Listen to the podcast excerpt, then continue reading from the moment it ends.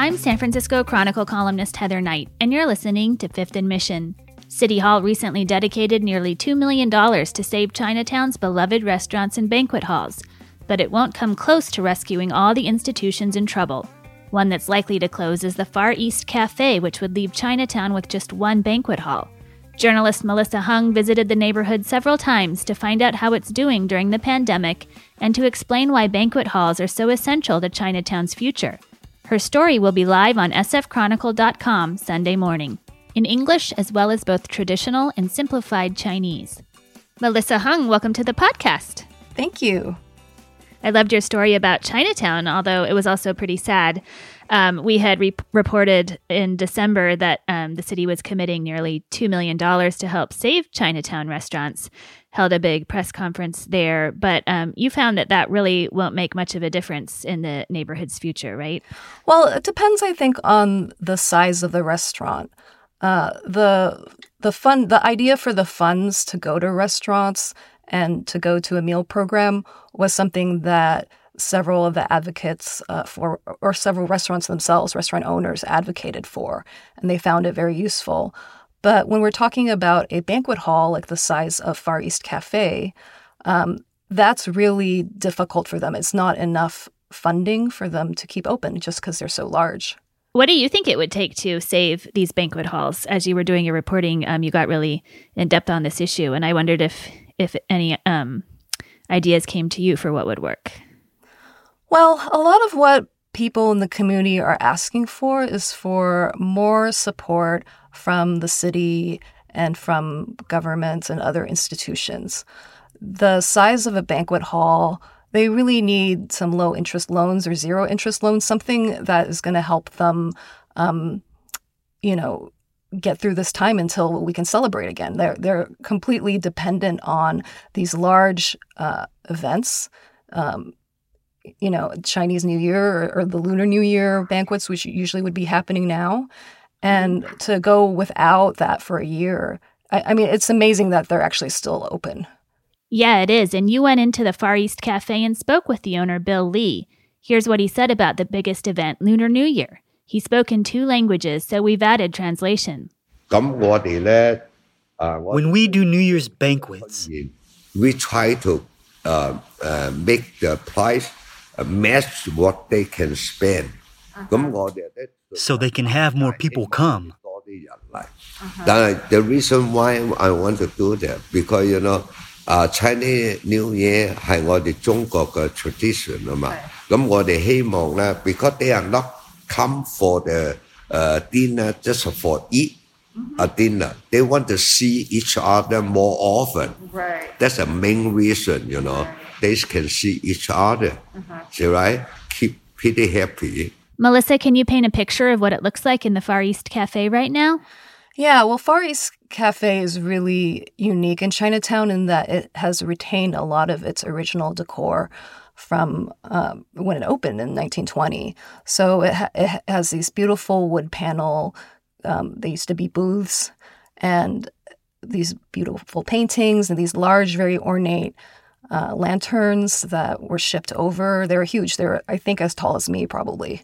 Wow. And I'm a little over five feet. So, um, and it's it's a weird contrast to see all this kind of beautiful old historical decor and you know it's a little bit like a storage space right now they've got mm-hmm. Boxes in there and they've got signage and you know they're just trying to figure out a way to move forward so the things they use for the parklet outside, they might be storing inside uh, the dining room.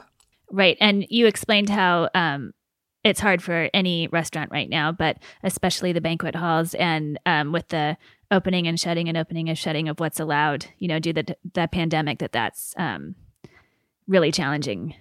Yeah, it is really challenging. That what's what's different about the banquet halls is, of course, their size mm-hmm. right? New Asia can seat a thousand people. Wow. Right. That's that's just that's a lot. yeah, that's a lot of people. And they um, they were a dim sum parlor during the day, and then they would host banquets at night. And we need that kind of facility in Chinatown because there really isn't any other space that you can get so many people all together at once. And it's a very important part of the culture and fabric of the community, the way that people celebrate and make connections with each other and keep those connections. Um, and there are you know, they're reunions, whether they're kind of family events or they're political events, right? Uh, when a, a, a space that size, just think of the rent, the utilities, right. all of that, right?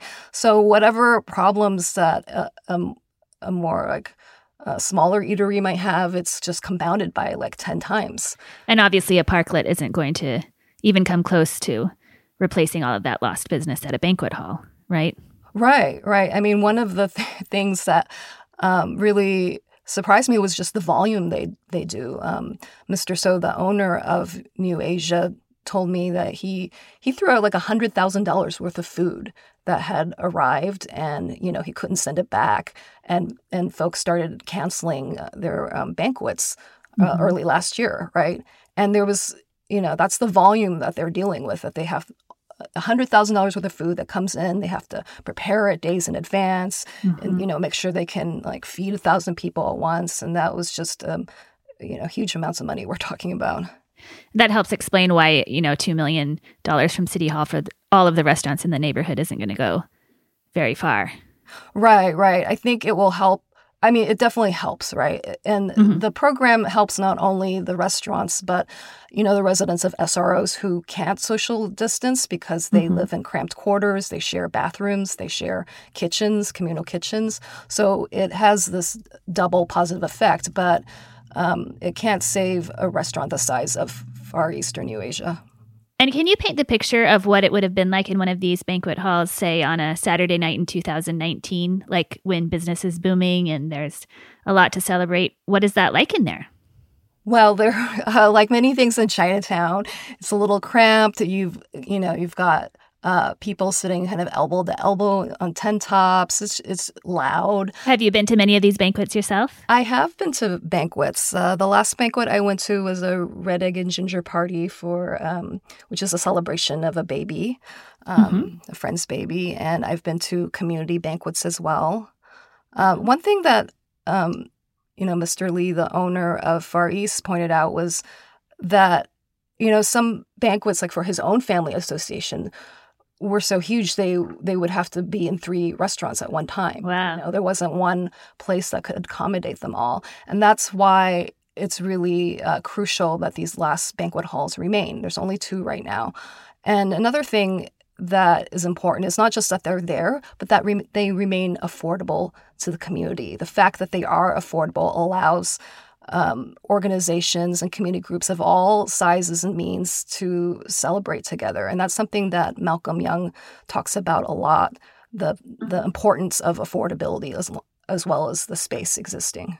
Those mm-hmm. banquets are, are possible uh, because um, we've historically had uh, a number of large uh, and small um, community banquet halls in Chinatown that have remained affordable. And when I say affordable, I mean, you know, five to eight hundred dollars, um, um, you know, per per per table for ten, which allows um, not only kind of the the the the, the better resourced you know institutions and organizations to to kind of host these, but it it has allowed uh, true um, grassroots uh, led and driven um, uh, organizations to to also um, you know participate and throw these banquets as well as an, another means of connection. That's Malcolm Yeung of the Chinatown Community Development Center. We'll have more with Melissa Hung after a short break. Her story will be live on sfchronicle.com on Sunday morning, in English as well as both traditional and simplified Chinese. We'll be right back. Does the host usually pay for the whole banquet and everybody is their guest or does or do people usually pay their own way?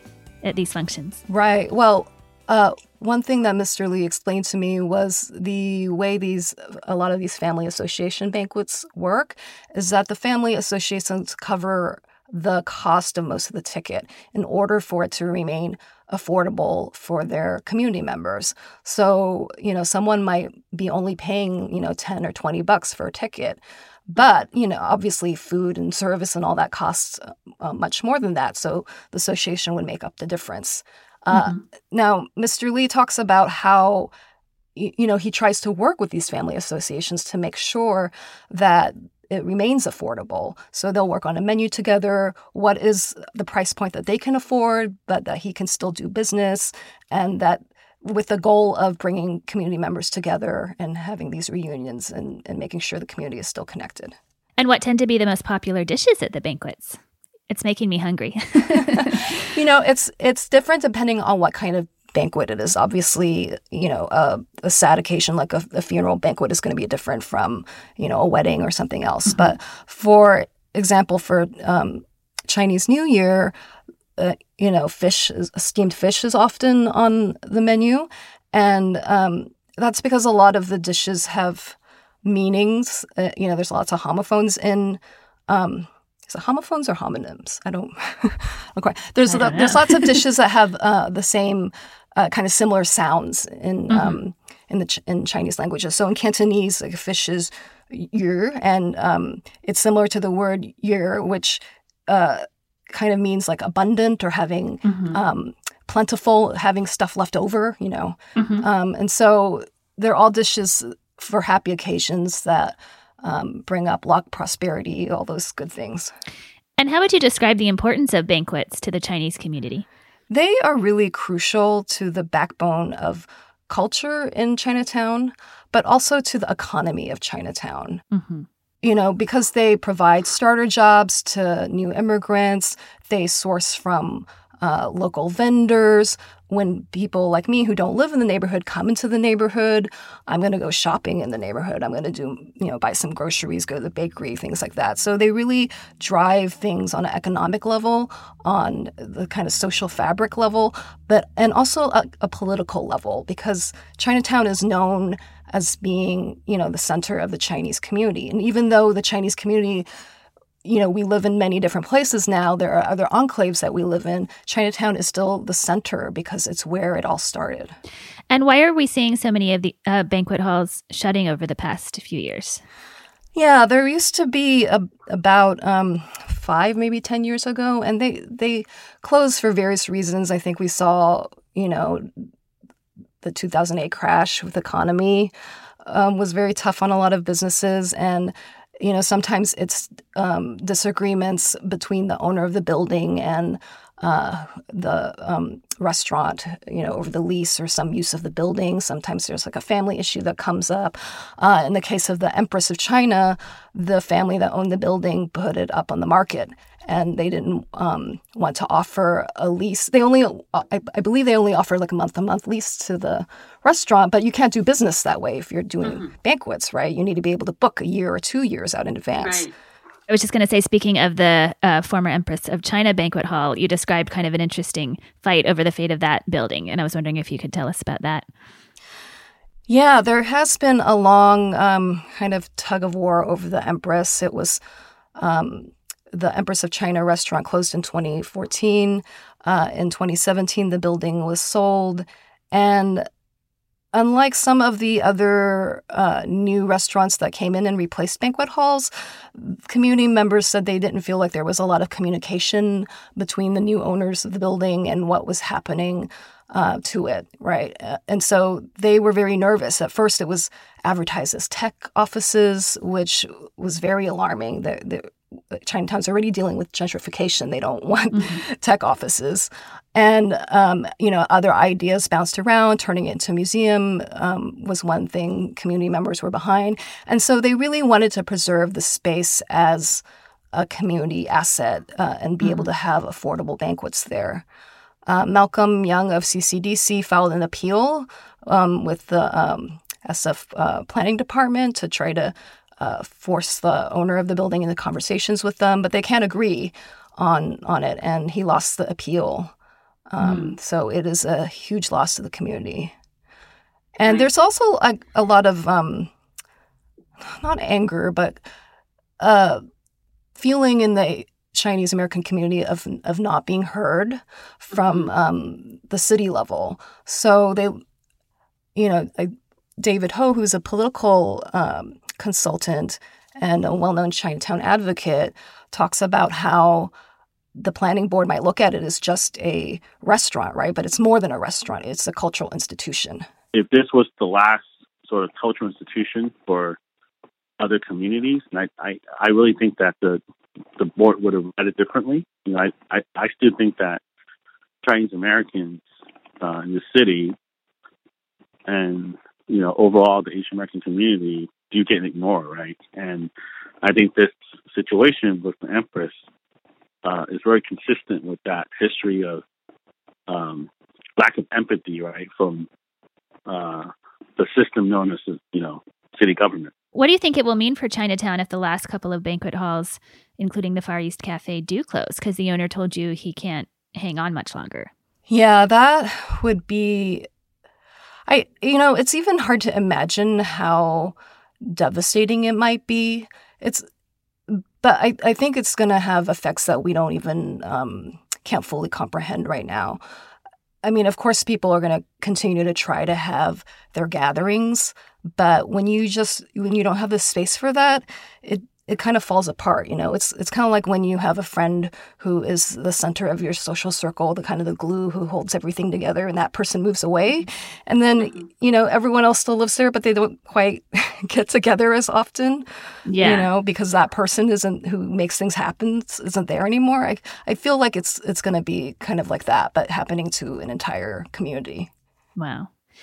And I can tell that you obviously did a ton of reporting for this story. Um, everybody should read it. It's on sfchronicle.com.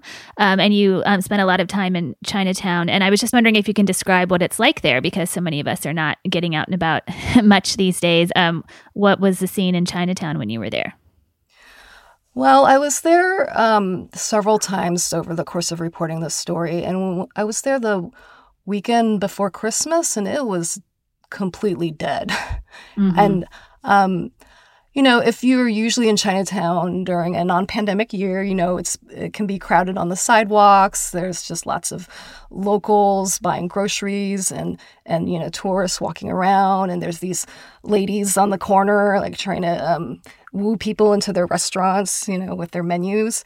And there was none of that um, uh, the weekend before Christmas. It was just mm-hmm. um, really sad, a ghost town, lots of boarded up shops. I was also there though um, more recently, and it was the weekend after the. Um, oh, we were allowed to um, eat outside again, do outdoor dining, mm-hmm. and that was. Um, uh, I was a little more. that was more. There were more people on the street then. It was also, I think, um, it had been raining all week before, so I think people mm-hmm. were really excited to get outside and walk around. So I was glad to mm-hmm. see more foot traffic then. Mm-hmm. Um, there's often foot traffic on Stockton Street. That's that's because that's where the markets are for the neighborhood and all the locals shop there. But the other streets have been pretty dead. And how are you feeling about the future of Chinatown? Um, where do you see it, like in say a year, two years? Are you hopeful it will rebound, or do you think this has kind of been a fatal blow?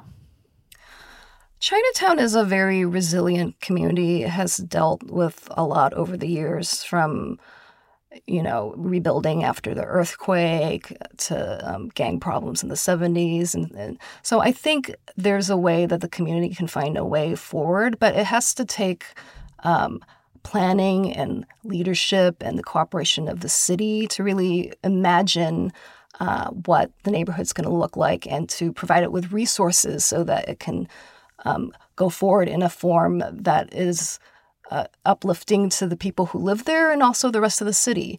You know, Chinatown is important to all of San Francisco, not just folks who live there. It's mm-hmm. an impor- important like tourist destination, and it provides so much color and diversity to the city, right? So, I think Chinatown leaders are asking for the city to help them move forward with resources and planning and um, kind of an equitable um, thinking towards Chinatown. Like, how can we recover from the pandemic in a way that's going to um, make sure the most marginalized uh, are taken care of and also have a way forward? Right. That makes sense. Well, thank you so much for joining me today. It was a pleasure to talk to you. Thank you, Heather. Thank you to Melissa Hung for joining me today, to King Kaufman for producing this episode, to Damon Gasson for voicing the translation, and to you for listening.